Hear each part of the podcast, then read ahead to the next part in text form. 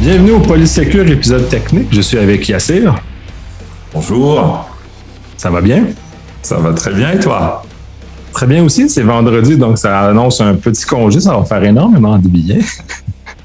donc, euh, on va continuer sur notre lancée, dans le fond, notre troisième volet de ce qu'on devait aborder au niveau du bug bounty euh, et les primes au bug, euh, dans lequel on a parlé déjà du passé, on a parlé du présent. Maintenant, on va parler de, de l'avenir, de ce qui s'en vient de, ce, programme-là, comment ça va évoluer dans le temps, comment est-ce qu'on va voir les choses évoluer? On avoir trois grands axes dans lesquels tu m'as proposé, dans lesquels on va regarder euh, ces éléments-là. On va regarder l'évolution de la plateforme elle-même, qu'est-ce que celle-ci va, va, changer, comment les services vont se bonifier, vont, vont aller dans ce sens-là?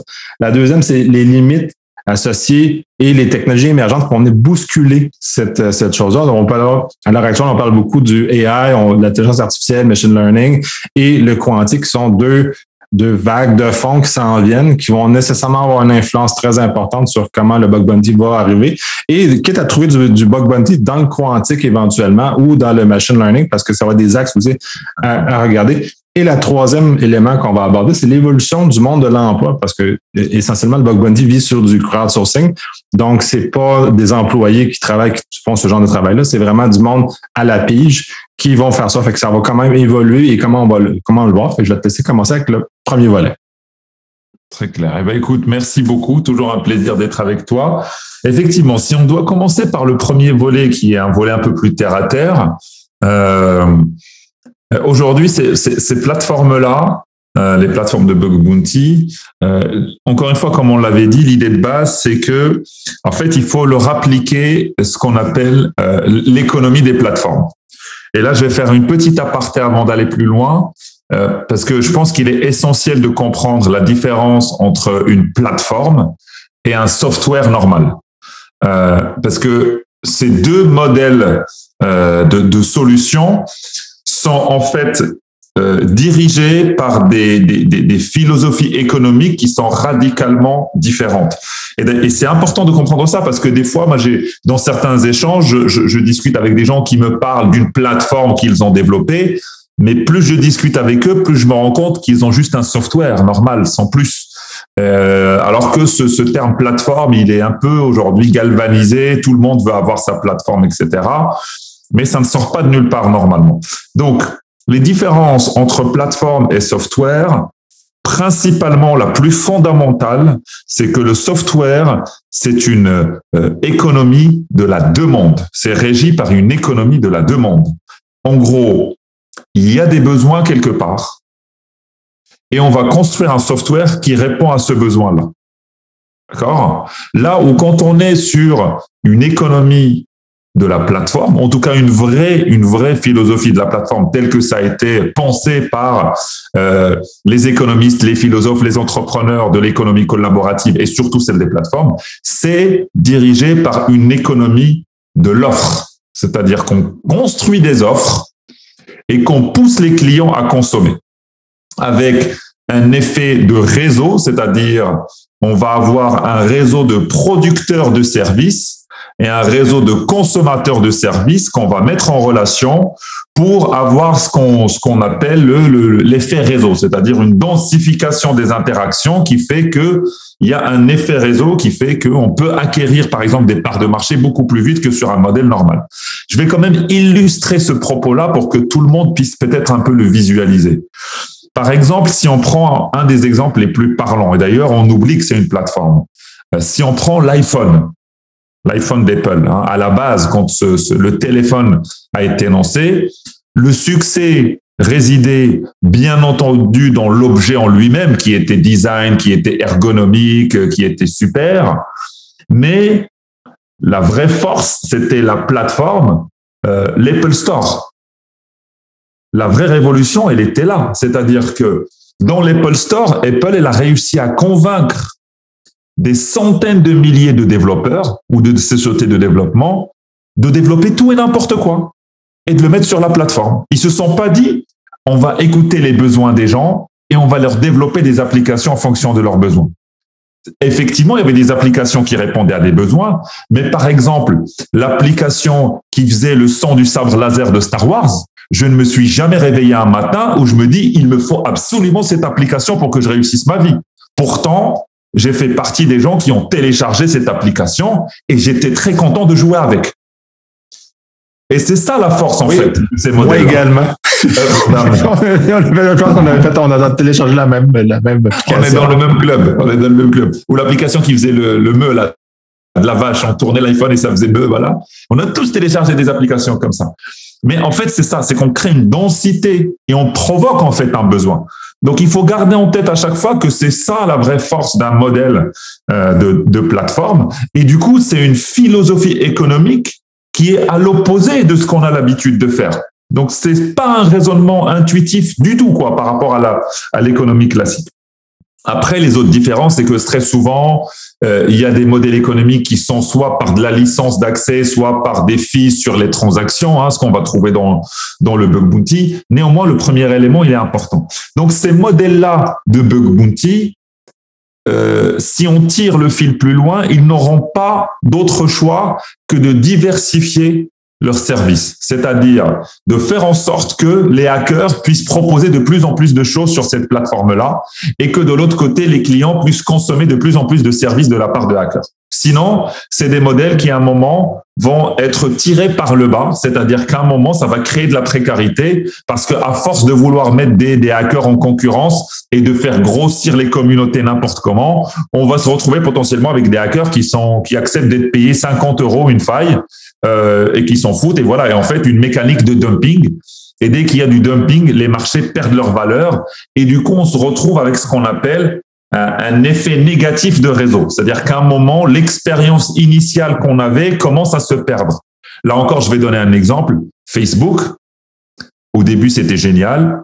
De plus en plus, il y a eu de monde. Et de plus, on s'est retrouvé avec tout n'importe quoi. Et donc, petit à petit, les, les gens rétropédalent. C'est ce qui arrive d'ailleurs petit à petit sur LinkedIn. Même si c'est un réseau professionnel, il y a de plus en plus de gens qui commencent à dire, ah bah tiens, ça commence un peu à ressembler à Facebook. Pourquoi? Parce que dépasser une certaine masse critique d'utilisateurs, et si cette hantise de la qualité du matching des services et cette hantise de trouver le bon équilibre entre les producteurs et les consommateurs n'est plus du tout prise en compte, eh ben on se retrouve avec des plateformes qui échappent au contrôle qu'on le veuille ou pas, parce que vous pouvez développer toutes les interfaces que vous voulez. Les utilisateurs, après, ils font ce qu'ils veulent. Une, plateforme sur laquelle on peut publier, même si, si vous dites c'est un réseau professionnel, tu auras toujours quelqu'un qui te dit seuls les génies vont pouvoir répondre à cette énigme et ils vont te mettre une énigme avec des questions à la con sur LinkedIn, avec des gens qui répondent et tout.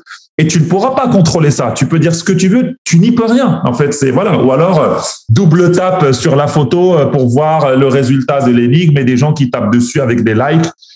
Malheureusement, c'est voilà, c'est l'effet négatif des réseaux. Donc, un des gros challenges de ces plateformes-là, ça va être d'un côté contrôler cette communauté-là. Moi, j'insiste sur ça, diversifier des services et pouvoir justement faire en sorte de permettre d'élargir les périmètres d'intervention pour continuer de trouver des failles de sécurité de manière adaptée aux besoins des clients, parce qu'encore une fois, tous les clients ne sont pas matures pour se retrouver avec une horde de hackers d'élite qui leur trouvent des failles à 200 000 euros la faille. Quoi. Je veux dire, à un moment, euh, voilà, tout le monde n'est pas Tesla. Hein, voilà. Donc ça, je pense que c'est un des enjeux fondamentaux en termes d'évolution. L'élément sous-jacent, ça va être ce que j'appelle, alors sans faire d'analogie avec euh, avec euh, avec le le comment on va dire euh, le Bitcoin ou autre, mais ça va être la, ce que j'appelle la preuve de la preuve de travail, mais la preuve de travail au sens humain, c'est-à-dire qu'une des questions que se posent des fois les clients sur ce genre de plateforme, c'est que tu peux lancer un programme et tu ne reçois pas de rapport. Qu'est-ce que tu peux conclure? Est-ce que tu ne reçois pas de rapport parce que les hackers n'ont pas du tout travaillé? Ou est-ce que tu ne reçois pas de rapport parce qu'ils n'ont rien trouvé? Et la seule manière de répondre ça, c'est qu'il faut que tu aies une preuve du travail. C'est-à-dire, il faut que tu puisses voir est-ce que les hackers ont vraiment travaillé ou pas, ou est-ce qu'ils ont tapé ou pas. Et donc, ça passera par des solutions industrielles type VPN, quoi. Avoir des VPN sur lesquels l'idée n'est pas de contrôler, en fait, ce que font les hackers, mais juste être capable d'apprécier et de dire, en fait, ils n'ont pas du tout travaillé euh, et du coup, ils n'ont rien trouvé. Et ça peut s'expliquer parce que le programme, les prix, les rewards ne sont pas très attirants, parce que le scope est tout petit, etc. Ou alors, ils ont vraiment cherché, mais ils n'ont rien trouvé. Et du coup, c'est une autre information qu'on va tirer. C'est, bah, en fait, l'application est a priori bien sécurisée. Donc, typiquement, on peut augmenter le niveau de reward pour inviter les hackers à redoubler d'efforts ou de créativité. Donc, euh, tu, vois, c'est ces deux axes-là qui me semblent être à court terme, à moyen terme, l'extension naturelle de cette typologie de, de, de plateforme. On va prendre ben, le, premier exemple, le premier exemple, c'est juste de conserver la qualité de la plateforme puis l'évolution de celle-ci. Est-ce que tu as déjà des idées ou des, visions sans, parce que là, je veux pas que tu divulgues des secrets commerciaux qui vont, euh, vont t'amener, parce qu'il y a un peu ta, ta propre compagnie là-dedans. Mais dans, dans quel, quel axe général que tu vois que les choses vont, l'offre et la demande vont évoluer? Écoute, moi je pense que comme je l'ai dit, c'est, euh, euh, je t'en avais parlé dans le premier dans le premier podcast quand on avait parlé. Nous, par exemple, en, plus du bug bounty, on a on a mis en place du du, du pen test entre guillemets pour s'appuyer sur la communauté du, des, des, hackers. Et, et, on se rend compte que ça marche très bien pour les, pour les deux parties, c'est-à-dire aussi bien pour des clients parce que il y a des clients qui ont besoin, avant d'aller plus loin, de faire un pen test. Il faut accepter ça au bout d'un moment. Il faut pas forcer les clients à aller sur le bug bounty comme si c'était une solution miraculeuse. Ça a ses limites. Et donc, il y a des clients qui n'en sont pas encore là, qui ont déjà juste besoin d'un pen test méthodologique et donc pas d'une approche opportuniste comme le bug bounty. Et pour les hackers, ça leur, euh, ça leur donne en fait une nouvelle source de revenus plus stable que celle du bug bounty. Parce que c'est une réalité aussi. Tous ces indépendants qui travaillent, bah, à un moment sur le modèle du bug bounty, ça reste quand même un petit peu euh, en mode concours et donc des fois, ils peuvent fournir un effort euh, sans être certains d'être rémunérés dessus. Donc, c'est très bien, ils acceptent la règle et tout. OK. Mais je pense que nous, entrepreneurs, étant aussi des acteurs économiques, euh, il nous revient aussi d'imaginer et d'incorporer de nouvelles voies pour leur permettre d'enrichir leurs revenus et encore une fois d'éviter des travers qu'on a vus avec d'autres plateformes dans d'autres secteurs que la cybersécurité qui ont fini par détruire purement euh, et, simplement euh, certains métiers quoi. Donc euh, voilà, je pense que la notion de, de, de service et de diversification de services va être essentielle, va être clé. On ne pourra pas y échapper. Je ne pense pas qu'on pourra échapper sur ça. Sur les autres, on pourra spéculer sur celle-là, je ne crois pas deux secondes qu'on pourra échapper à ça.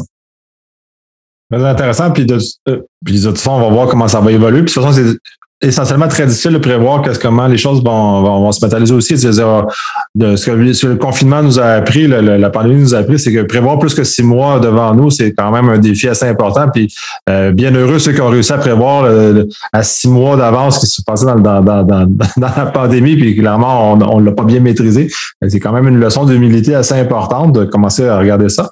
De l'autre côté, la preuve de travail, je trouve ça très intéressant parce que euh, pour moi, en tant que professionnel dans le milieu, c'est un défi d'avoir juste dans le pentest conventionnel, d'avoir une preuve de travail ou en tout cas une, évaluation réelle du, de la portée de, de, ce qui a été fait. Puis généralement, on se, on se fie de façon aveugle à ce que le fournisseur nous dit. Euh, je crois que ta plateforme offre un peu plus que ça. D'ailleurs, c'est très intéressant.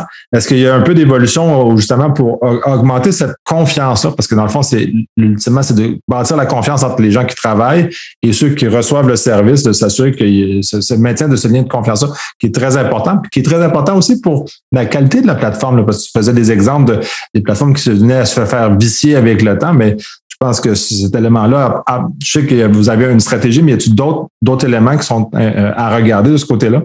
Bah, écoute, euh, effectivement, là, ce que tu as cité, c'est-à-dire que typiquement la, capacité d'avoir une vue sur le flux de sur sur le flux pour être un peu technique, HTTP des hackers hein, qui va aller taper sur sur les systèmes, c'est un premier élément de réponse assez, assez, concret en fait, hein, euh, et, assez pragmatique et assez simple, euh, qui fait que bah, déjà le client il a une, une notion sur c'est pas encore une fois j'insiste, c'est pas de contrôler ce que font les hackers, mais une couverture sur les tests qu'ils sont qui sont en train de faire.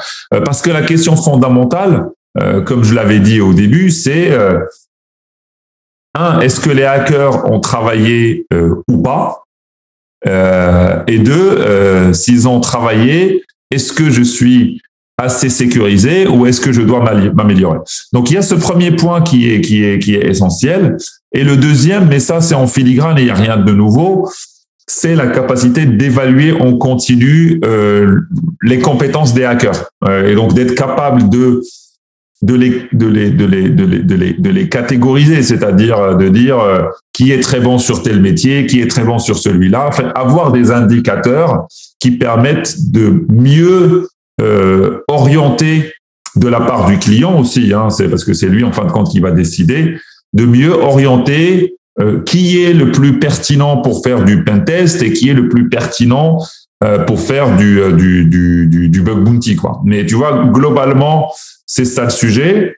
Après, si je dois sauter le pas, parce qu'on arrive presque à, la deuxième vague, tu vois, quand on m'a cité au début sur sur comment tout cela va évoluer, la réalité, c'est que euh, tous les, toutes les solutions de, de détection et de gestion de vulnérabilité vont converger.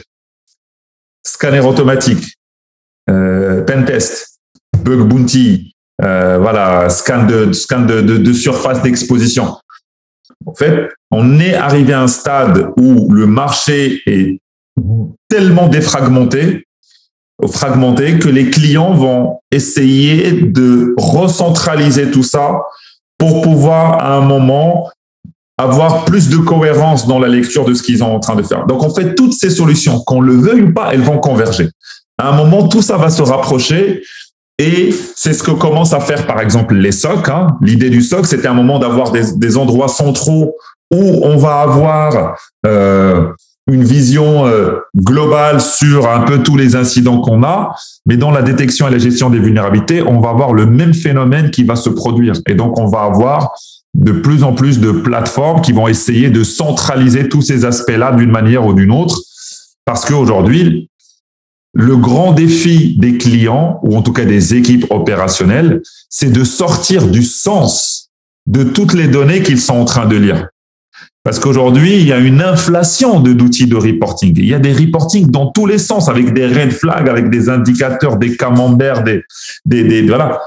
Mais quand, vous avez 300 rapports dans tous les sens, vous, est-ce qu'en fin de compte, on n'a pas créé l'inverse de ce qu'on voulait faire? Est-ce qu'en fin de compte, euh, ça, de, ça devient plus quelque part un élément juste de, de on va dire de, de, de, tranquillité psychologique où on voit du vert, du rouge, et en fait on se met en mode zombie et on avance parce que du coup on n'arrive plus à suivre le rythme. Donc le, le, le grand défi, c'est comment tous ces outils-là vont converger, et ça c'est la deuxième vague, comment elles vont se compléter entre elles et comment on va sortir du sens aujourd'hui. Parce que comment on prend une décision rapidement, sur quoi il faut se concentrer, où est-ce qu'il faut mettre son effort rapidement, qu'est-ce qu'il faut corriger rapidement, qu'est-ce qu'il ne faut pas corriger rapidement? Euh, alors si on rajoute sur ça des fois que les entreprises sont dans des modèles décentralisés avec des entités qui n'ont pas la même maturité et autres, c'est là le, gros défi. Et si tu vois, c'est là où typiquement on rentre dans des débats avec le rôle de l'intelligence artificielle, qu'est-ce qu'elle peut faire, etc. Bien entendu, il y a, il y a des modèles d'intelligence artificielle qui peuvent aider, euh, mais j'ai presque envie de te dire que sans rentrer dans les débats techniques euh, purs et durs, une des grandes erreurs dans lesquelles on se retrouve aujourd'hui, c'est que le terme intelligence artificielle induit une erreur qui est à mon sens, très vicieuse et très dangereuse, c'est qu'on confond intelligence et calcul. En fait, ce qu'on appelle intelligence artificielle, c'est des forces de calcul, c'est des, machines qui ont et des modèles qui permettent d'atteindre des niveaux de calcul d'un certain nombre d'opérations que le cerveau ne peut pas faire, et donc du coup des modèles d'inférence qui peuvent nous sortir des similitudes, euh, anticiper des choses et autres qu'on ne peut pas faire mais ça n'est pas de l'intelligence. L'intelligence, ça reste quand même la capacité, en tout cas une des définitions de l'intelligence, parce que pareil, c'est un sujet à part entière, c'est la capacité à trouver euh, des, des, manières de, de, résoudre des problèmes auxquels on est confronté pour la première fois. C'est là où on vérifie que quelqu'un est intelligent. C'est quand vous rencontrez un problème de la première, pour la première fois de votre vie et que vous trouvez une manière vous-même euh, voilà, que vous construisiez presque une manière pour résoudre le problème. Et après, une fois que vous avez ça, vous pouvez vous entraîner hein, de, machine learning. Là, on rentre dans le machine learning. Là, vous vous entraînez. Et plus vous allez vous entraîner sur les problèmes, plus vous allez augmenter votre capacité à, résoudre ce problème-là. Mais cette, cette, cette, cet input de base sur, c'est la première fois que je rencontre un souci et je, crée quasiment la manière de le résoudre, ça, je ne crois pas que la force de calcul puisse faire ça. C'est, c'est pas le, c'est pas le débat. Donc, voilà, il y a ce premier biais qui s'est installé, mais on va avoir un grand travail de réflexion pour dire qu'est-ce qu'on va déléguer à la force de calcul que va être l'intelligence artificielle et sur quoi doit se concentrer le cerveau euh, humain. Et à mon sens, ce qui nous manque aujourd'hui dans tous les modèles de reporting qu'on a et dans ces solutions-là vers lesquelles on se dirige, c'est des modèles systémiques. Euh, pareil, je vais essayer d'illustrer parce que c'est des, des, débats qui peuvent durer des heures et des heures. Par exemple, dans le modèle du bug bounty, on part du principe qu'on va prendre une communauté de hackers qui vont aller chercher des failles. Jusque-là, rien de rien de, de, de, phénoménal. Donc, on commence à chercher, on cherche des failles, il y a pentest et autres, on met du service, on met du scanner automatique, on met. Mais on a toujours quand même des attaquants qui, qui attaquent des entreprises et qui continuent de trouver des failles. En fait, on a l'impression que ça ne s'arrête jamais. Et on essaie toujours de régler ça par des solutions opérationnelles. Mais si la solution était sociétale en fin de compte, ou si la solution était économique, je m'explique. Si par exemple on regarde les profils des attaquants, peut-être qu'on se rendra compte que 20% des attaquants le font parce qu'ils n'ont pas de revenus, parce qu'ils n'ont pas d'argent, parce qu'ils meurent de faim, ils, ils veulent manger. Et peut-être que c'est un problème de répartition de richesses à l'échelle mondiale. Et donc peut-être qu'en réglant un problème qui est la répartition de richesses, peut-être qu'on va neutraliser 20% des attaquants mondiaux.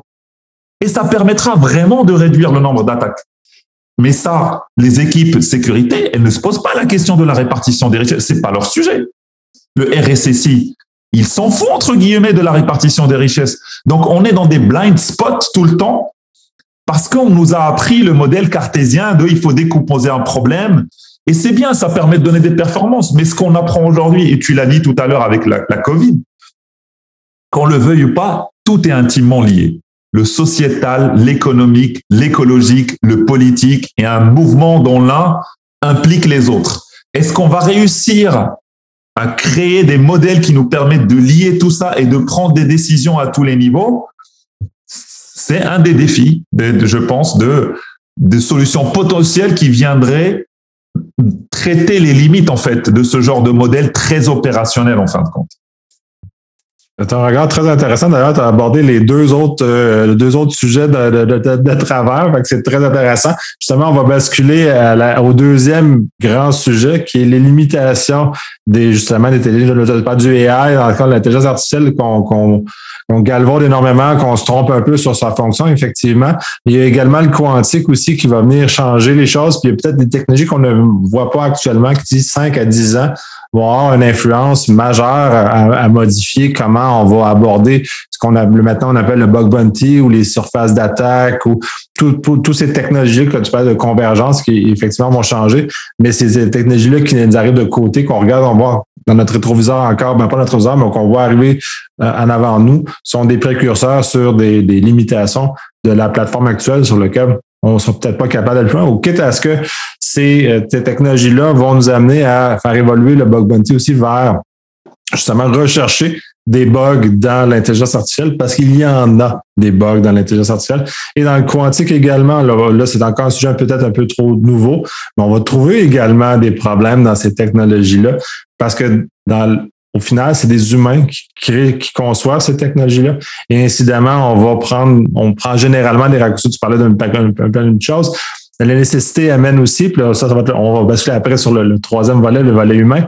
Mais la nécessité va amener les gens à innover, donc euh, de façon positive, comme on le voit avec le quantique, par exemple, de façon négative avec le, le, bug bounty. Donc là, si on bascule sur les limitations, parce que moi aussi, j'ai des, dévié un peu trop large, c'est des sujets qui sont tellement interconnectés, tellement, euh, tellement le fun, mais au niveau de la limitation, puis justement, comment ça aussi va se matérialiser sur soit l'évolution, soit euh, l'approche qui va devoir changer? Alors, sur, sur les limitations, il y a des limitations très évidente. c'est que jusqu'à aujourd'hui, on ne peut pas tout tester avec du, du bug bounty, par exemple. Euh, c'est pas possible. Par exemple, le réseau intérieur de, la société, euh, on ne pourra pas le tester avec le bug bounty. Deuxième limitation très évidente, et là il y a énormément d'études qui existent sur le sujet. Il y a une étude du MIT qui est sortie, on a beaucoup. C'est que euh, on, peut raconter tout ce qu'on veut sur les communautés des hackers et autres, sur la communauté des chasseurs de bugs. Euh, dans tous les papiers de recherche que moi j'ai pu lire, hein, euh, donc des papiers de recherche qui sont par définition neutres, hein, tous s'accordent à dire que la communauté de hackers éthiques réellement actifs qui gagnent de l'argent, elle est toute petite en fait. C'est quelques milliers à travers le monde. Donc euh, ça reste un très petit pool, très très petit pool quand même. Voilà, que effectivement euh, ça s'élargisse et que ça devienne, euh, comment dire, une tendance de vie, euh, des, des, chemins professionnels, des parcours professionnels pour certains, c'est super. Mais jusqu'à aujourd'hui, euh, il faut quand même euh, garder en tête que euh, le terrain de jeu de, recherche de failles avec les ressources qui sont très pertinentes ou qui gagnent aujourd'hui le, plus d'argent, il est déséquilibré. Euh, donc ça veut dire qu'il ne faut quand même pas compter sur le bug pour résoudre tous les, toutes les, pour détecter toutes les failles de sécurité possibles. Ça serait illusoire et ça serait extrêmement euh, dangereux. Donc euh, ça c'est les c'est les limitations les plus les plus les, les, les plus les plus critiques, j'ai envie de te dire. Après il y a les limitations d'ordre d'ordre un peu plus si je peux dire, souverain ou légal, c'est qu'on on va quand même petit à petit dans des organisations, dans des sociétés où le souci de la géographie des stockages de données va devenir de plus en plus prépondérant. Tout le monde aujourd'hui a compris que chez qui on stocke les données et où on stocke les données est extrêmement essentiel. C'est-à-dire qu'il ne suffit pas de stocker les données dans votre pays, il faut aussi que vous le stockiez chez un acteur avec qui contractuellement, vous avez la capacité de vous assurer qu'il ne peut pas faire de transfert de données comme il veut. Et donc cette combinaison des deux euh, va aussi être une contrainte pour les plateformes, on va dire un peu sur le modèle SaaS, qui peuvent répondre à certains besoins, mais qui à un moment sur des périmètres souverains ou de criticité nationale vont quand même se retrouver sur un chemin rouge parce qu'on parle quand même de stocker des vulnérabilités. Hein. Je veux dire, on ne stocke pas non plus des poèmes là, on stocke des vulnérabilités critiques. Il faut, faut, faut, faut mesurer euh, le, le, le, terme et le, le prendre de manière froide. Donc voilà un peu les, les limites qui vont s'installer. Sur les technologies que tu as citées, l'intelligence artificielle, la quantique, effectivement, je pense que c'est des choses qui vont venir euh, perturber, ouvrir des angles morts. Je pense qu'on est au début et qui vont amener soit de nouvelles solutions, soit des techniques qu'on ne peut même pas imaginer. Nous, en tout cas, qu'il y a des gens qui développent dans, des laboratoires, mais nous, on est à des années-lumière d'imaginer ce que ça va, ce que ça va pouvoir euh, produire mais ça va dans le sens de ce qu'on se disait avant, c'est-à-dire que d'un côté, ces nouvelles technologies, et tu l'as dit toi-même, et je ne ferai que répéter ce que tu as dit, deviendraient elles-mêmes un terrain de jeu pour chasser des failles. Et ça, c'est le, premier truc. Et le deuxième, euh, c'est que bah, c'est vrai que sur ça, c'est difficile d'avoir une, une boule de cristal sur euh, comment, quelle nouvelle technologie pourrait émerger ce qu'on voit, si on prend la quantique à minima, c'est que aujourd'hui, il y a le, le post-chiffrement euh, quantique qui, qui, devient un vrai sujet, c'est-à-dire que déjà mathématiquement et d'un point de vue conceptuel, on commence déjà à avoir des preuves sur le fait que grâce à des ordinateurs quantiques, euh, on pourrait casser des modèles de chiffrement dans des temps records par rapport à ce que les modélisations mathématiques qu'on avait aujourd'hui euh, prévoyaient. Et, et, et, tu sais très bien que le chiffrement, c'est quand même le cœur de la sécurité. C'est une des branches de la cryptographie, en tout cas. Hein. C'est une des branches essentielles euh, de, de, de, de, la sécurité. Et donc, il y a un gros enjeu aujourd'hui de domination, on va le dire tel qu'il est, parce qu'on sait depuis pas mal d'années que les, les, les États qui maîtrisent les avancées en termes de cryptographie sont des États qui ont accès à tout. Tu as un VPN que tu utilises, qui s'appuie sur un chiffrement que tu penses réputé incassable, alors qu'il y a un État quelque part qui a développé une technique qui permet de le casser en trois mois, tout s'effondre. Tout s'effondre. Tout ce qu'on a imaginé s'effondre. Euh, donc, euh, il y a un vrai enjeu autour de ça. Moi, je reste, voilà, la, cryptographie et les, tous les modèles de chiffrement, c'est des sujets, je vais être un peu cru, c'est des sujets de guerre. Il faut considérer que c'est la guerre. C'est pas d'innovation technologique, en tout cas dans la tête de, de, certaines entités étatiques, c'est une guerre. C'est la guerre, elle est là. Et donc, je pense que c'est des sujets sur lesquels il faudra être très vigilant. L'intelligence artificielle, je, n'aime pas trop m'avancer dessus parce que je ne suis pas non plus un, expert de ces sujets. Mais c'est vrai que j'ai vu, par exemple, les modèles adversariaux. Euh, et donc, j'ai vu que on peut, par exemple, induire des intelligences artificielles en erreur, euh, par exemple en, injectant des parasites euh, dedans ou en venant euh, perturber l'échantillon de base sur lequel on s'appuie pour faire dire au modèle ce qu'on a envie de lui dire. Donc, ça veut quand même dire que on en revient à qu'est-ce qui fait l'unicité de l'être humain aujourd'hui? Et vraisemblablement, c'est notre capacité non pas à donner des réponses, mais à poser les problèmes. C'est-à-dire comment on va poser le problème pour avoir le bon échantillon, le bon modèle opératoire, euh, la bonne expérimentation s'il le faut, le bon échantillonnage, etc. Euh, pour, euh, pour, pour avoir les bonnes informations. Et là, encore une fois, la Covid a été un, un, grand laboratoire d'apprentissage. Je ne veux pas ouvrir de polémiques stériles, mais je pense que ça nous a montré aussi que on n'était pas très bien expérimenté pour savoir ce que c'est qu'une une bonne expérience scientifique. Et je renvoie à tous les sujets autour de la vaccination et des anti-vaccins, etc. Euh, euh, on se rend compte qu'il y a aussi, par exemple, dans une bonne démarche scientifique, l'expérimentation, elle est faite pour démontrer que l'hypothèse de base ne marche pas. Donc en fait, on va chercher une expérience qui essaiera de démontrer que ce qu'on a imaginé ne marche pas. Et si on arrive à, si on n'arrive pas à démontrer que ça ne marche pas, ça veut dire que l'hypothèse est solide.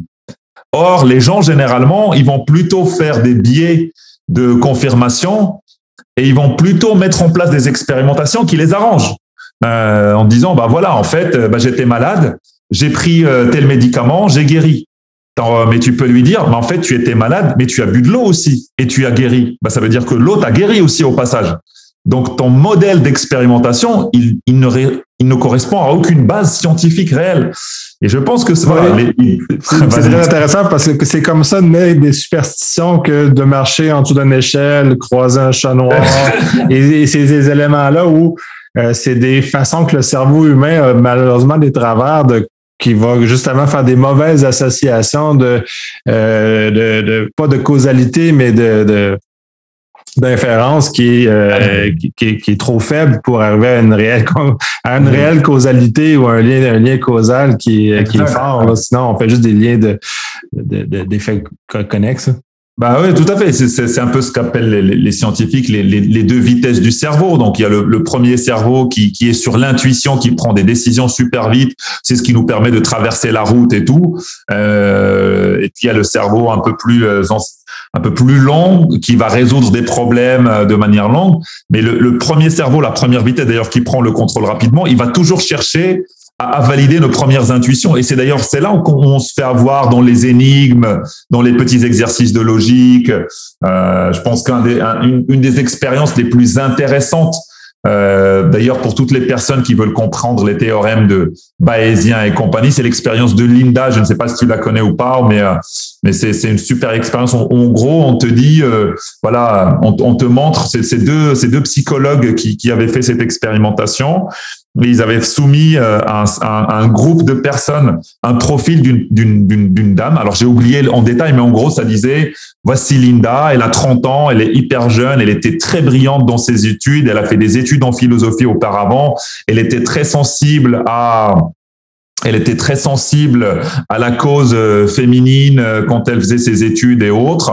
et elle a, elle est sortie d'une grande école de commerce parmi ces deux propositions, quelle est la plus probable? Linda est euh, bancaire ou Linda est bancaire et féministe? Et en fait, 85% des gens disent bah c'est bancaire et féministe.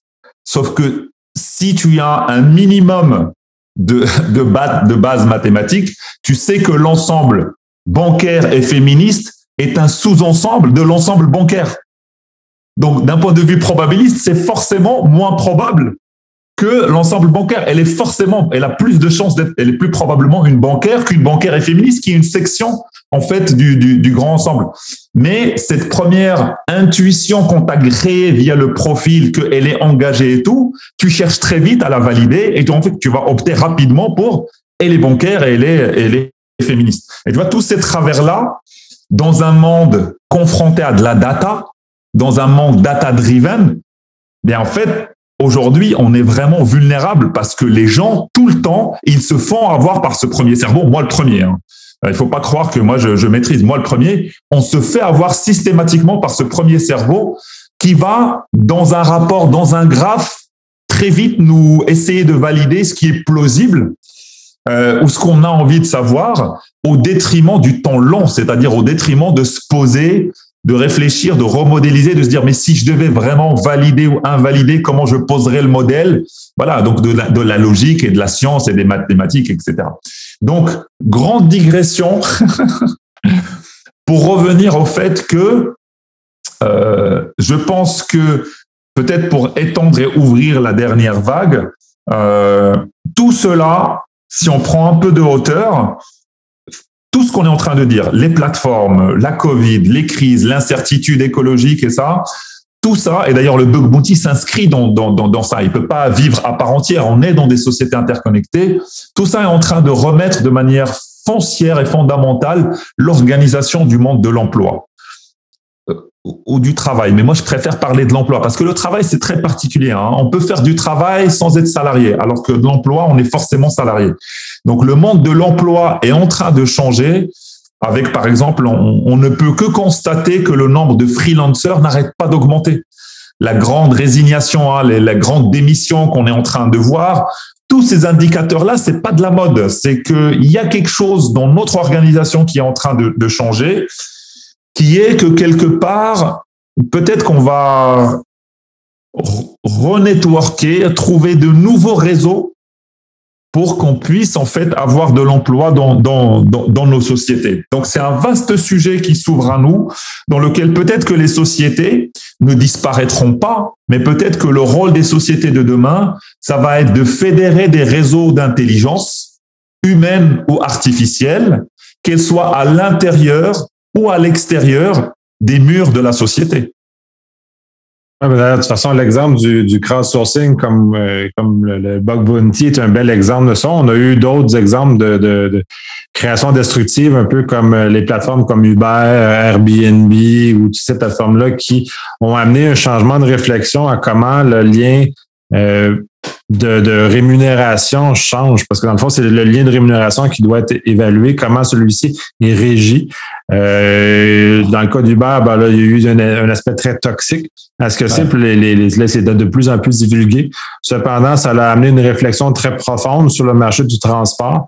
Il euh, ne faut pas enlever quand même le, les effets de réflexion qu'ils ont obtenus. Et donc, le, changement de comment le, lien de, de rémunération se fait et la juste rémunération aussi, parce que tu as fait quand même une allusion à tout le volet du problème social. Et là, on parlait du, du, bug bounty, mais la criminalité en général est liée au fait que c'est des gens qui n'ont pas d'argent. Et en plus, dans lequel ces gens-là, on leur euh, met à plein visage une richesse qui est inaccessible. Donc, on crée de l'envie. En plus, ces gens-là, on a deux volets très importants qui, socialement, euh, viennent créer ce problème-là. C'est pas c'est pas un hasard pourquoi en Russie et en Chine on a euh, des, des, des, armées complètes de hackers parce que l'argent était très rare, les rémunérations étaient très faibles dans ces pays-là. Donc ça a amené la nécessité de se trouver des sources de revenus qui a amené à, une spécialisation à, la limite à l'extrême de, de, de, ces, de ces facteurs-là, de ces habilités-là, qui maintenant ben, nous causent des soucis d'un point de vue mondial parce que on, on, a, on est un peu coupable de cette, euh, cette spécialisation-là de ces gens-là, comme les crimes organisés, c'était dans, il y a un certain nombre d'années, puis même maintenant, on peut considérer des syndicats criminels de hackers qui existent, puisqu'on le voit beaucoup, puis c'est de plus en plus euh, les groupes APT qui sont définis. Là, on donne des groupes, là, on parle de, selon, le, selon la terminologie qu'on prend, là, on prend des ours en Russie, par exemple, chez certains, façon de le nommer, mais ces groupes-là s'organisent en corporation, en, en, en, société, euh, en sous-traitant également. on est en train de créer, un, univers qui s'est créé euh, autour de ces éléments-là qui sont fondamentalement euh, très humains et qui cherchent à survivre dans un monde difficile. Je suis d'accord. Je suis tout à fait d'accord. Donc, j'ai vidé le sujet à moi-même. c'était, c'était une, très bonne conclusion, je pense, finir sur le côté sociétal. Je pense que aujourd'hui, tout ce qu'on vit, tout ce qu'on peut imaginer euh, euh, ne, peut pas être juste entre les murs de l'entreprise en fait. C'est peut-être le plus grand apprentissage, c'est qu'aujourd'hui les murs de l'entreprise sautent, euh, comme d'ailleurs les, murs de la vie privée, puisqu'il faut pas oublier aussi qu'avec le remote, on a amené le travail chez soi. Donc en fait, il y a, des frontières qui sont en train d'être totalement redessinées. C'est très difficile de dire à quoi va ressembler tout ça. Hein. C'est c'est pas ma prétention, mais euh, il semble quand même que dans quelques années, les entreprises telles qu'on les connaît aujourd'hui n'existeront plus. En tout cas, elles auront changé radicalement euh, de figure. Et, et, et c'est peut-être ça le, la, la, plateformisation et, quelque part le reflet de ce changement-là, de cette nécessité d'aller collaborer avec les bonnes personnes, où qu'elles soient en fait, où qu'elles soient. Donc c'est c'est ça le, vrai sujet, c'est que on va devoir travailler ensemble, euh, s'aider, s'entraider, collaborer, et il n'y aura pas toujours besoin d'être euh, avec un, t-shirt particulier euh, entre quatre murs. voilà, il y a ces, notions sont en train petit à petit de, s'effacer. Ça ne veut pas dire que la nécessité de se retrouver euh, physiquement va totalement disparaître. Pareil, moi je ne tombe pas dans ce travers-là parce que mine de rien, on a des, des siècles de, conditionnement euh, entre nous les humains qui font que ben, on développe aussi des relations par la rencontre, euh, par voilà le lien physique.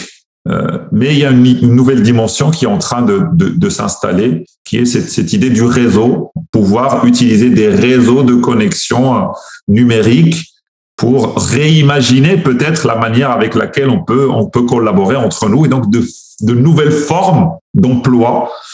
Euh, qui sera l'employeur, qui sera l'employé L'avenir nous le dira.